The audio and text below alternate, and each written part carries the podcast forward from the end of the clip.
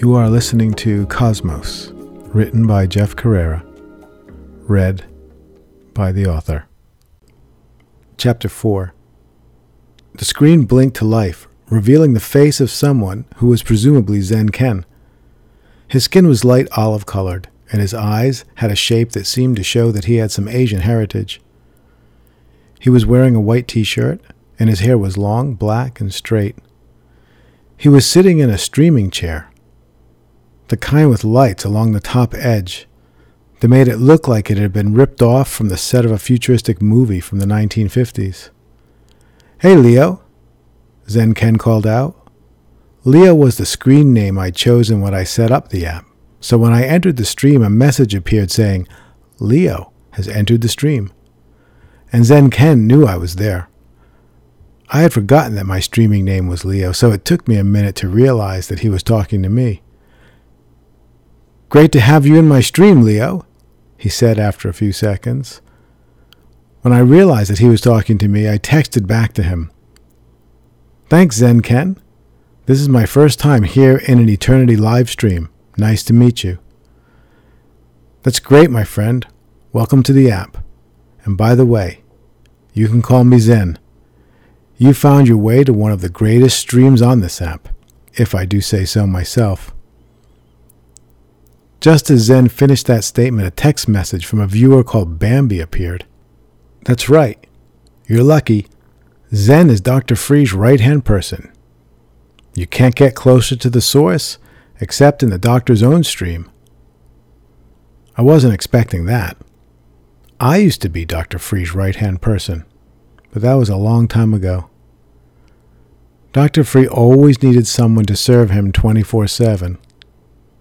I was one of only a handful of people who knew exactly what Zen's life was like, although I wondered how the new world of streaming had changed things around for Free. When I was Free's assistant, he did radio interviews and public events, but streaming didn't exist yet. I was immediately curious about Zen and what life with Dr. Free was like now. I watched him interact with a few more viewers and I had to admit that he seemed like a pretty good guy. I could see at the top of my screen that he had over 12,000 people visit his stream today. Although the counter only tells you how many people join the stream, it doesn't tell you how many are currently still present. Regardless, 12K seemed like a lot of visitors. I guess being close to the app's creator was a good draw. Hey Leo, you still with me? Zen called out. Yes, I'm here, I texted back. I'm all about gazing, my friend. My life has been utterly transformed by gazing into eternity. Before I started gazing, I was miserable. I was overweight, unhappy, and broke. I was totally lost. I hadn't tried to take my life, but I was thinking about it a lot. Then someone gifted me with the app and 10 hours of gaze time. That changed everything. My whole life was transformed, and a new world opened for me. I saw Dr. Free on one of his streams, and I learned so much. He explained how streaming technology had come into existence because it held the power to evolve the entire human race. He had developed eternity specifically as a tool to spiritually awaken people all over the world. Just at this moment, when the world feels like it hangs on a knife's edge about to topple over into planetary destruction, boom! A technology is born with the power to awaken, connect, and galvanize the human spirit. That is not a coincidence.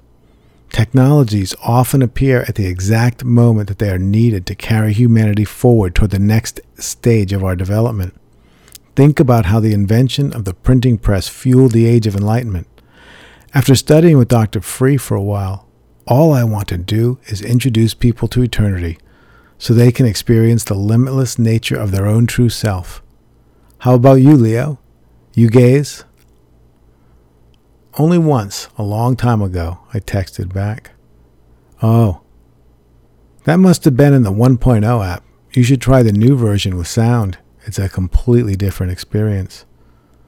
Thanks, I will. I texted and then added, Talk again soon. Then I hit the X on the top right hand side of the screen, and the stream closed, and I returned to the menu of names. Well, this is certainly a different way to spread the Dharma. Before streaming, the app was all about people gazing into eternity. Everyone might be having profound experiences of the timeless absolute, but there was no way to connect with anyone else. But now it seemed that a whole community was forming around the app, and streaming was the communication system. My first encounter with Eternity live streaming wasn't as unpleasant as I might have thought it would be. Zen seemed like an intelligent and inspired individual and the message of using this technology to awaken the world and usher in a new phase of human evolution was certainly exhilarating. Of course, to me, it sounded like the same message Dr. Free had been spreading for nearly three decades. He had a new technology to dress it up with, but the message was fundamentally the same. Zen Ken had been the top streamer on the trending list when I had first joined his stream, but when I looked at the trending list now, I saw a new name on top. It said Dr. Free. Dr. Free was actually streaming. I felt a slight panic rise in me, but I clicked on Free's name without thinking, and suddenly there he was on my screen. I knew that face so well. I had lived in Dr. Free's community for 20 years. I'd been his personal assistant for nearly 12 of those. I saw him every day, often from 6 a.m. when he started his yoga practice, or needed something from me before he could start, until 2 a.m. when he finished his drum practice. I had last seen him during the crazy time three years ago. Before then, I hadn't seen him for years. It was so weird to see him in front of the screen now. Of all the people from three years ago, he was the last one I expected to see again. Hi, Leo. Welcome. What can I do for you today? An electrical shock of panic ran up my spine when I heard Dr. Free address my screen name. I felt caught, and I suddenly started feeling guilty and ashamed. This was how I felt most of the time around Dr. Free when I worked for him, and now I was feeling the trauma all over again. I broke out into a sweat. Suddenly I realized with delight that Dr. Free didn't know who I was. He didn't know it was his old friend Brian who had betrayed him in a treacherous act of cowardice by leaving the community, the very same Brian who had turned on him again three years ago. I felt an exhilarating sense of power knowing I was anonymous. I knew who he was, but he didn't know Leo was me.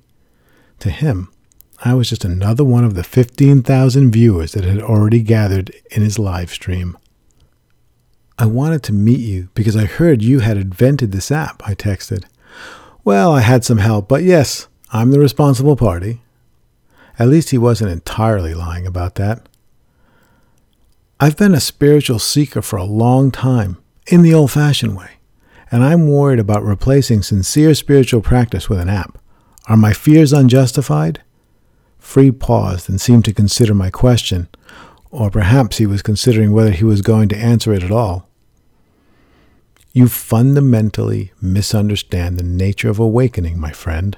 Dr. Free's tone was the same overly patronizing, excessively slow speech he reserved for use with those people who obviously had no idea what they were talking about and yet still might prove useful. All spiritual experiences involve brain state changes. We induce the same state changes that people have when they experience cosmic consciousness. Yes, but that's the problem. You aren't giving people an experience of cosmic consciousness. You're just inducing a brain state. Do you really think that a spiritual experience is nothing more than a brain state change? That sounds like a very materialistic view of a sacred event to me. I believe that when we have a spiritual experience, we are actually connecting with something beyond a brain state. Even in the monotone medium of texting, it must have been obvious to everyone present that I was upset. When we open to the real eternity, aren't we opening to something beyond our brains? We might be. And like you, I believe that we are. But I also believe that we are connecting to something beyond ourselves when we gaze into the Eternity app. Think of it this way a more traditional spiritual experience is like a big gust of wind blowing the doors of perception wide open. On the other side of the doors, you see a magnificent vista of a new reality. An eternity experience is no different, except that the app opens the door for you from the inside. I know someone who got so addicted to gazing that she ruined her life. You don't see that as a problem? Of course, I see a problem with that. But I've seen the same thing happen in traditional spiritual communities. In deep spiritual work, there is always a danger of getting out of balance. There is always the possibility of veering off the path. There are no guarantees. Yes, but the kind of instant enlightenment that you're offering amplifies the danger. The practice and discipline required of traditional spiritual work helps to ensure that a person is ready for a profound experience when it comes. Every mystical tradition talks about the danger of prematurely awakening higher states of consciousness. Dr. Free, you used to teach this yourself. I've evolved. You're stuck in the past. The technology I created has emerged as part of the evolutionary process because humanity needs it now. We can't wait for people to purify for years before they wake up. We need to awaken now. Now it was Dr. Free's turn to be upset. What I said next, I regretted the moment after I saw the words appear on my phone screen. You didn't create this app, and you know it, I texted. Suddenly, my screen shifted, and these words appeared The moderator has removed you from this stream. You are banned from returning to eternity streaming for six hours. We hope you will return with a better attitude. So that was it. My first encounter with Dr. Free 2.0, the instant enlightenment app developer.